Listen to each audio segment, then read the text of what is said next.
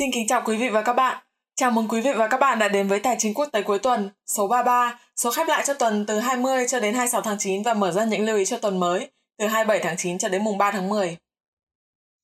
Thưa quý vị và các bạn, trước tiên chúng tôi xin lưu ý rằng chương trình có phụ đề bằng nhiều thứ tiếng thông dụng trên thế giới để tiện cho việc cập nhật theo dõi và hiểu rõ nội dung các phân tích được trình bày. Ngoài ra, đối với những quý vị thường xuyên theo dõi chương trình qua podcast thì chúng tôi vẫn khuyến khích các bạn là lên lại trang YouTube Trần Khắc Minh và xem lại bản tin. Như vậy thì các bạn sẽ có thể theo dõi chi tiết hơn các biểu đồ phân tích được đưa ra trong video cũng như là sẽ giúp các bạn dễ hình dung hơn và theo dõi thị trường sát sao hơn. Thưa ông Trần Khắc Minh, đúng như ông đã dự báo trong những số trước thì tuần vừa qua thị trường đã biến động rất mạnh khi Fed công bố lãi suất và cuộc họp FOMC diễn ra. Vậy thì ông có đánh giá như thế nào về cuộc họp FOMC lần này ạ? Vâng, Ờ, chúng ta vừa mới được chứng kiến một tuần khá sôi động của thị trường tài chính toàn cầu, đặc biệt là thị trường tài chính Mỹ. Ờ, có rất nhiều thông tin kinh tế, chính trị, địa chính trị đã được thông báo trong tuần. Ờ, nhưng ảnh hưởng trực tiếp đến thị trường tài chính nói chung thì đó là cuộc họp của Ủy ban thị trường mở FOMC sau khi mà đến kỳ Fed công bố lãi suất vừa qua. Thì ờ, chúng ta thấy rằng đúng như dự tính từ trước, thì kỳ họp này chính thức là đã có những thay đổi rất đáng chú ý. Đó là việc chủ tịch Fed, ông Jerome Powell uh, lưu ý rằng việc giảm dần QE và sẽ kết thúc QE vào khoảng giữa năm 2022 uh, à, là có thể là phù hợp đối với uh, tình hình chung. Uh, như vậy chúng ta sẽ kỳ vọng rằng tapering hay còn gọi là thu hẹp QE bắt đầu vào tháng 12 với mức giảm khoảng 15 tỷ ờ, đô la Mỹ ờ, mỗi tháng và sẽ kết thúc vào giữa năm sau. Chúng ta thấy rằng kỳ vọng lãi suất đã giảm đi uh, so với cả kỳ họp mà FOMC trước đó gần đây nhất và uh, theo một cách nào đó thì uh, chúng ta cần phải xác định rõ hơn đó là khả năng là đến kỳ họp FOMC tháng 11 sẽ chính thức công bố mức độ tapering và lộ trình rõ ràng để thị trường nắm bắt. Chúng ta thấy rằng là hành động của Cục Dự trữ Liên bang Mỹ là rất rất không không có gì gọi là bất ngờ đối với cả toàn thị trường. À, họ từ từ tuần chuẩn bị tinh thần cho cho thị trường nắm bắt dần dần. Và chúng ta thấy rằng là trên biểu đồ đốt plot cho thấy rằng là uh,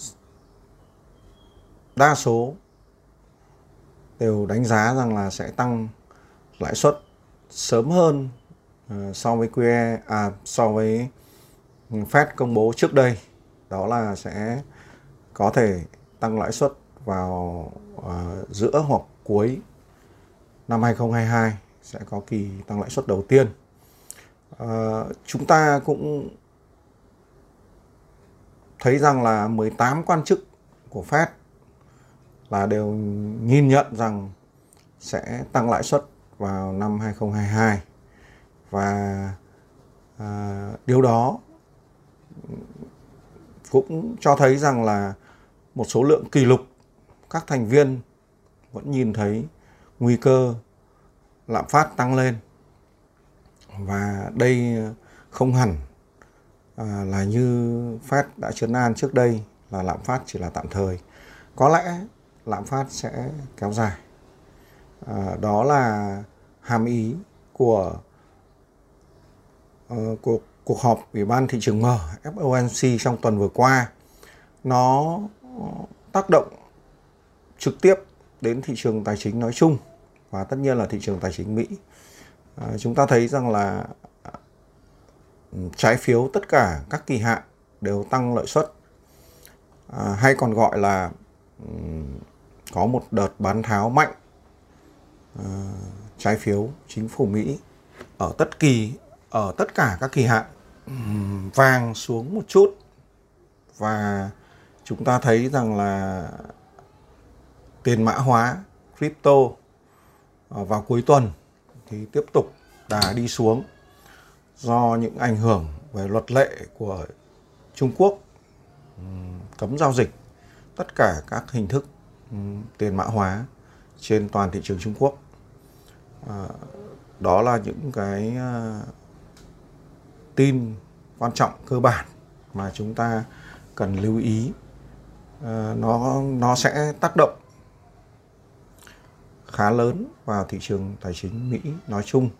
cũng như là thị trường tài chính toàn cầu trong thời gian tới và chúng ta sẽ lại chuẩn bị Ờ, được thông báo về ờ, tin non-farm ừ, kỳ tháng 9 trong tuần đầu tiên của tháng 10. À, ờ, nó cũng có thể là làm cho tác động rất lớn đến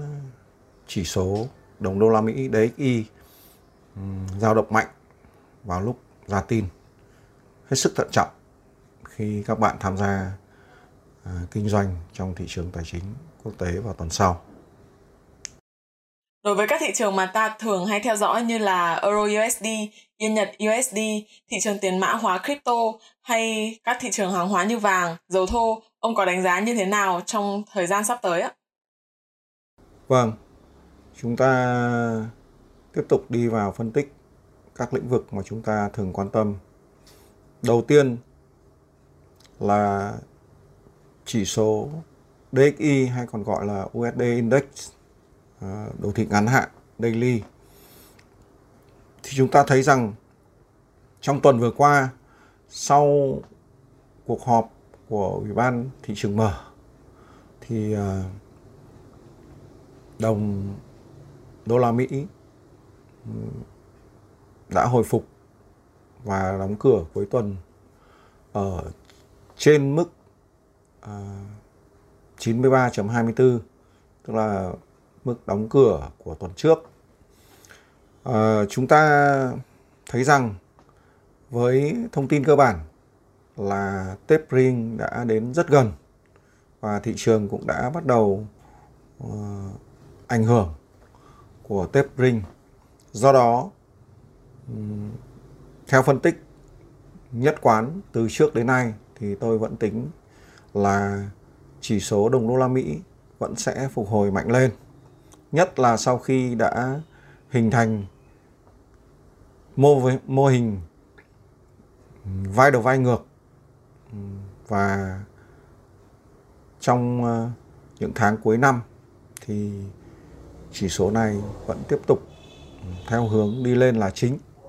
À, nếu như mức 92.63 được giữ vững và chúng ta thấy rằng là trong ngắn hạn thì chỉ số này sẽ có thể hướng tới khu vực 94 cho đến 94.8 hoặc có thể là cao hơn. À, cặp tiền euro đô la Mỹ ờ, như phân tích từ tuần trước thì vẫn tiếp tục có xu hướng điều chỉnh giảm dần nhưng không mạnh lắm. Bởi vì rất có thể sắp tới ECB họp và sẽ có có hành động có thể là sẽ không không hẳn là nới lỏng thêm nữa và có thể là sẽ có ám chỉ rằng à, thời kỳ nới lỏng sắp sửa chấm dứt và do đó à, đồng euro sẽ ảnh hưởng rất nhiều bởi tình hình kinh tế của các nước à, à, có nền kinh tế hàng đầu khu vực eurozone ví dụ như ở Đức, Pháp, Ý, Thụy Sĩ, rồi Tây Ban Nha. Nói chung do tình hình chủng Delta có vẻ là đang hoạt động mạnh. Do đó là nền kinh tế của khu vực eurozone không được hồi phục mạnh như kỳ vọng của thị trường. Nên à, sức mạnh đồng euro có thể vẫn suy yếu. Tính toán rằng à, xu hướng có thể sắp tới sẽ tiếp tục điều chỉnh về khu vực 1.1650 cho đến à, uh, 1.16 hoặc thấp hơn nếu như mức 1.1760 được giữ vững hay còn gọi là um, động cặp euro đô la Mỹ dao động ở phía dưới mức 1.1760 thì vẫn có xu hướng đi xuống. Ngược lại, nếu trong tuần tới chúng ta được chứng kiến mức 1.1760 breakout hoàn toàn thì chúng ta có thể đánh giá rằng euro đô la Mỹ có thể tăng trưởng và uh, trong trường hợp vượt qua khu vực 1.19 cho đến 1.1908 thì cặp euro đô la Mỹ sẽ tăng trưởng mạnh. Uhm, xét về mặt kỹ thuật thì là như thế. Cặp tiền thứ hai chúng ta quan sát đó là cặp tiền đô la Mỹ yên Nhật thì chúng ta thấy trong tuần vừa qua do ảnh hưởng của um, thị trường trái phiếu, thị trường chứng khoán và ảnh hưởng của sức mạnh đồng đô la Mỹ DXY thì cặp đô la Mỹ yên Nhật đã tăng lên. Và chúng ta cần quan sát thật kỹ là mức 110.79 được vượt qua hoàn toàn thì cặp tiền này sẽ hướng tới khu vực 111.63 cho đến 112.5 hoặc cao hơn. Trong trường hợp ngược lại, nếu không thể vượt qua được mức 110.79 một cách dứt khoát thì cặp tiền này sẽ tiếp tục dao động trong khu vực uh, có mức trên là 110.7 và mức dưới là 109.1 cặp à, uh, XAU trên USD hay còn gọi là vàng chỉ số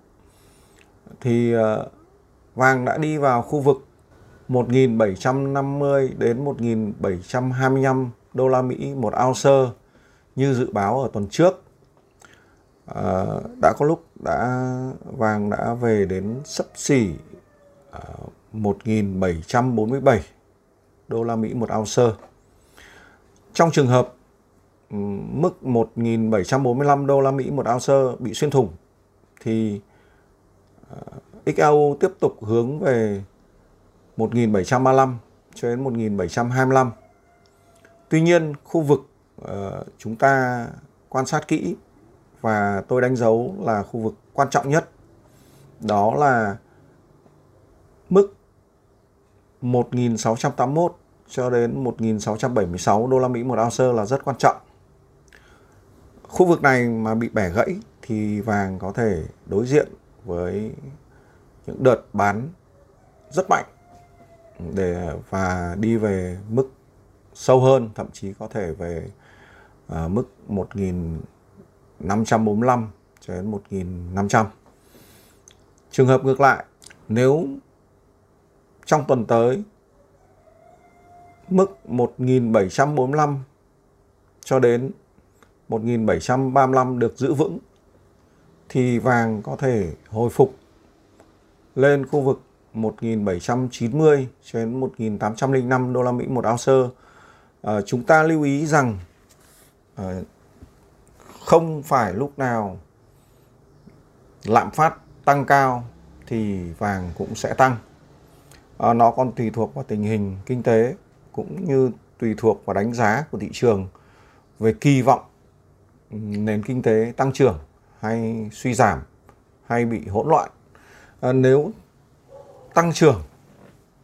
đặc biệt là chúng ta nhìn vào nền kinh tế Mỹ thì thấy rằng là kinh tế Mỹ phục hồi thực sự thì Ờ, vàng lại không phải là kênh trú ẩn quan trọng ừ, đối với các nhà đầu tư. Dầu thô,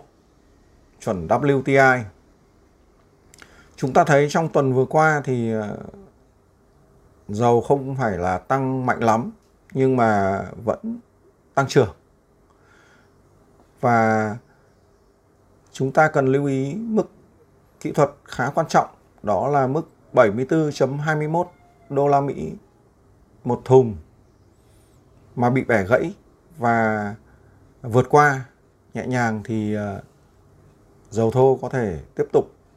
hướng lên khu vực 76.95 đô la Mỹ một thùng cho đến 77.37 đô la Mỹ một thùng hoặc cao hơn. Ngược lại,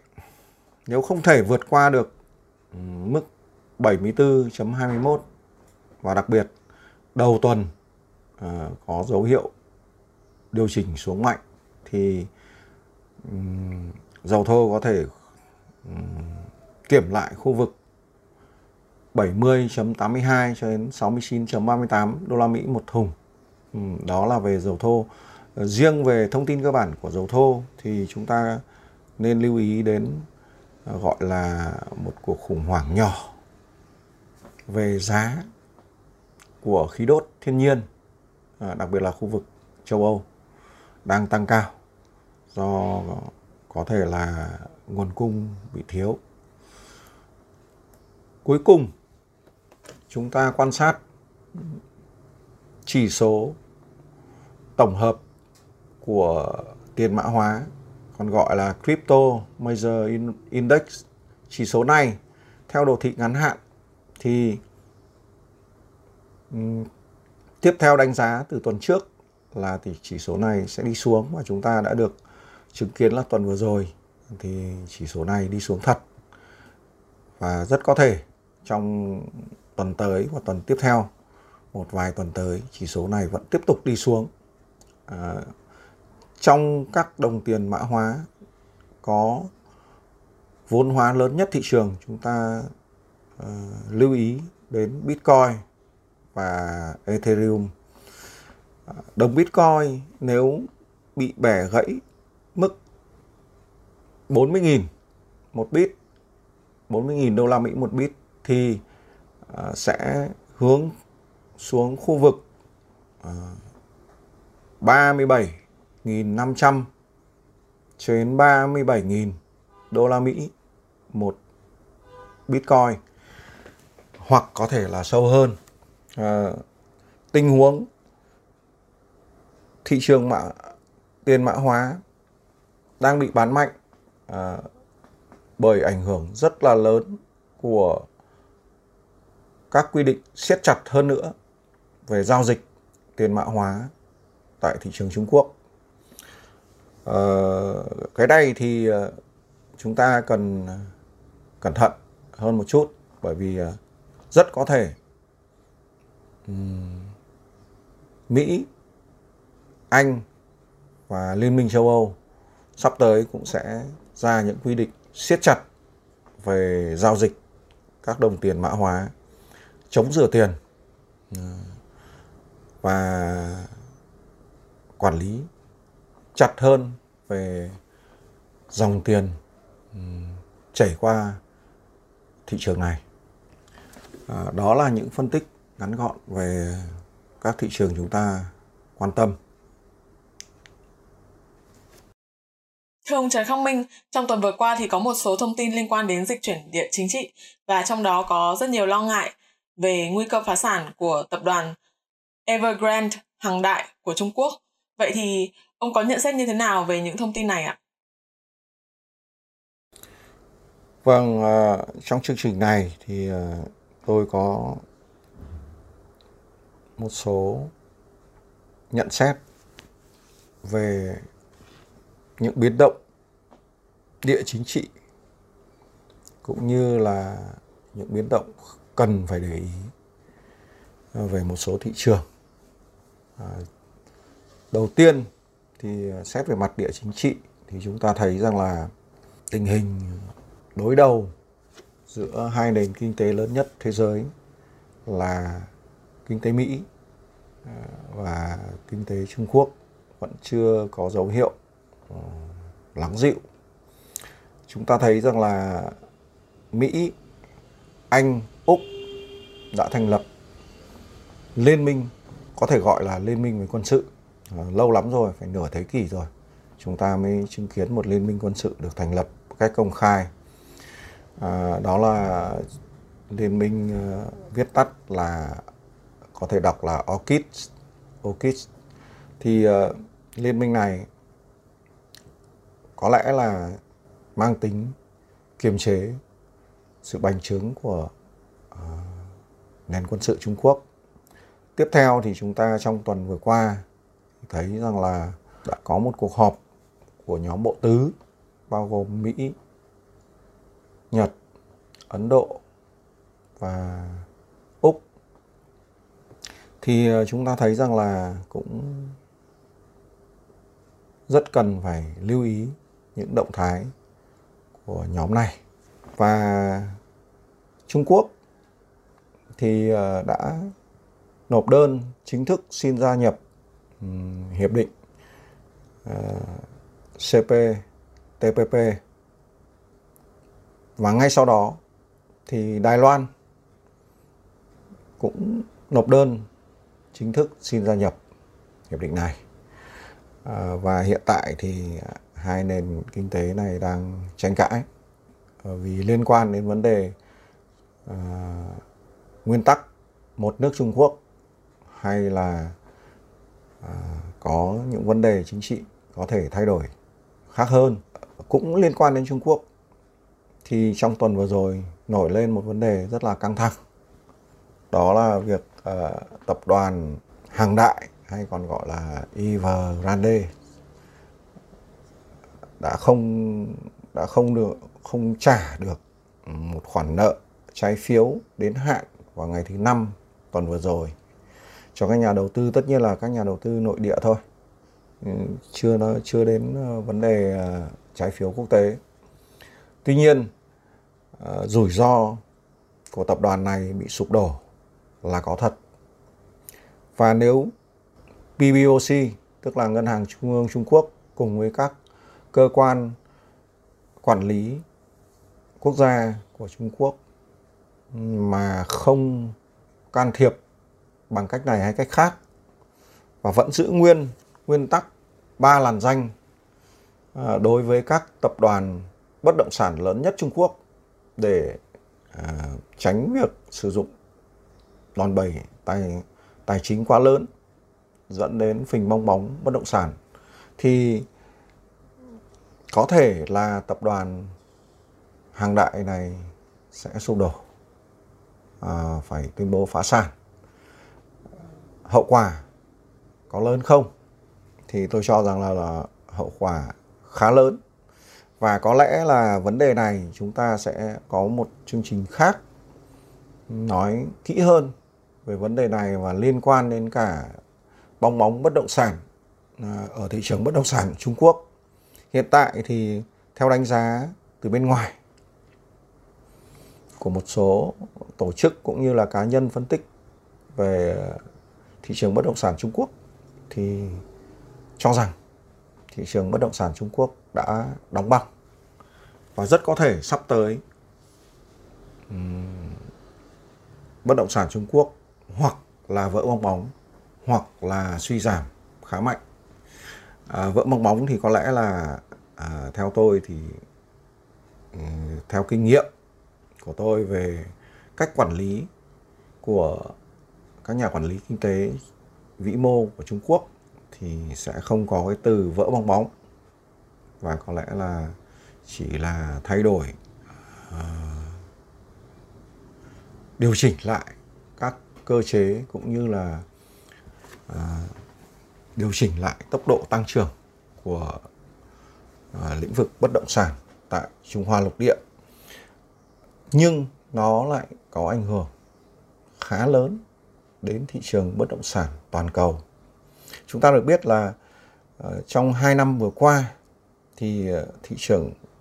bất động sản toàn cầu bất kỳ ở một quốc gia nào tất nhiên là quá nhỏ thì người ta không theo dõi nhưng mà các ờ, nền kinh tế trong ờ, top 100 của thế giới thì đều tăng trưởng rất là mạnh mẽ. Vậy thì có chỗ thì hình thành bong bóng,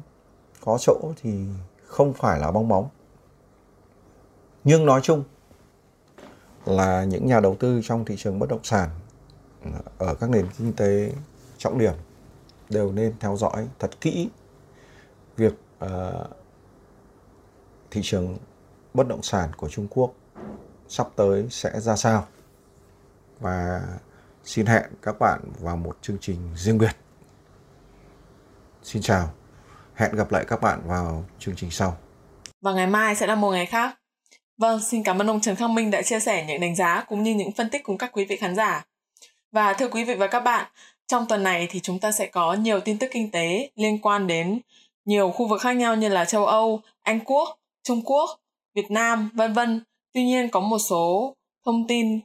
tin tức mà chúng ta sẽ cần lưu ý sát sao đấy chính là những công bố đến từ Mỹ liên quan đến các chỉ số như là PCE, chỉ số chi tiêu tiêu dùng cá nhân, PMI, chỉ số sản xuất hoặc là chỉ số ISM, vân vân. Vì những chỉ số này có thể tác động trực tiếp đến sức mạnh của đồng đô la hay còn gọi là chỉ số DXY. Các bạn hãy cùng chú ý theo dõi và cùng quay trở lại chương trình vào thứ hai tuần sau để chúng ta cùng tổng hợp cũng như là phân tích những xu hướng tiếp theo của thị trường tài chính thế giới nhé. Xin cảm ơn các bạn.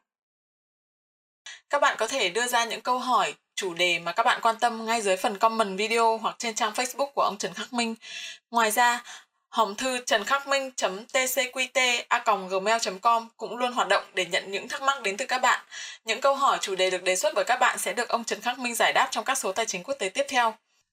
Nếu quý vị quan tâm và muốn được cập nhật theo dõi những tin tức mới nhất từ chúng tôi, xin mời quý vị hãy bấm vào đăng ký theo dõi kênh YouTube Trần Khắc Minh, bấm subscribe và chọn sau khi đăng ký theo dõi kênh, các bạn hãy nhớ bấm vào biểu tượng hình chuông ngay cạnh nút đăng ký theo dõi, chọn thông báo cho tất cả để sau đó YouTube sẽ gửi cho các bạn những tin nhắn cập nhật ngay khi mà chúng tôi đăng những video cũng như là tin tức mới.